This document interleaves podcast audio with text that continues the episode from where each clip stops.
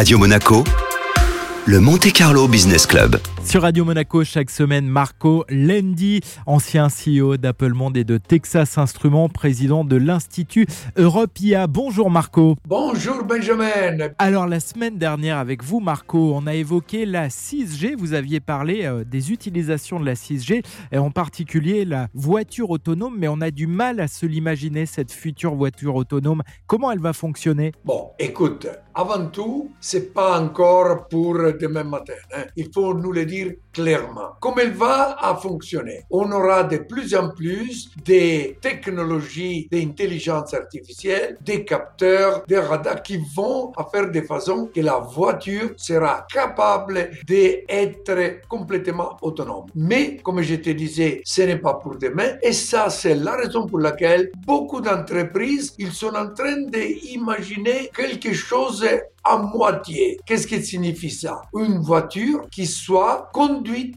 qui soit pilotée à distance. Il y a de plus en plus de technologies qui permettent de piloter la voiture, mais pas dedans la voiture, à distance. Alors Marco, la voiture autonome dans nos vies, c'est prévu pour quand? Il y aura d'abord une première étape durant laquelle les véhicules seront des véhicules semi-autonomes? Il y a encore beaucoup de problèmes qui doivent être bien discutés et finalisés. Surtout toute la partie réglementation qui ils ne sont pas encore là. Toute la partie des assurances, qui est responsable, qui est en train d'utiliser la voiture. Il a encore beaucoup de problématiques structurelles, pas dues à, la technologie, mais à les procédures qu'on devrait utiliser. Moi, je vois ça 2030 et un peu plus.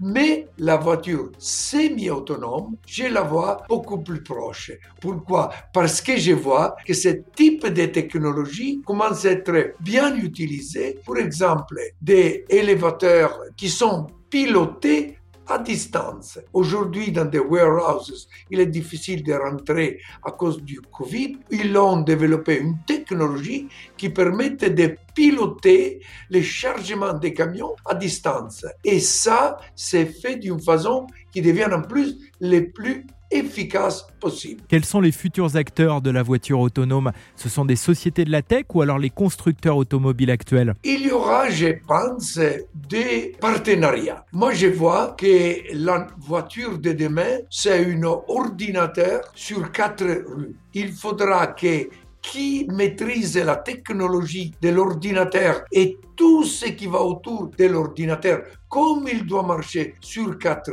rues, il devrait faire des partenariats avec des grands constructeurs d'aujourd'hui de voitures. Ce sera un bouleversement complet de ce qui sera l'industrie automotive du demain. On imagine qu'on va devoir réadapter euh, les routes et puis les villes également, la fameuse Smart City et des routes plus intelligentes pour ce véhicule autonome.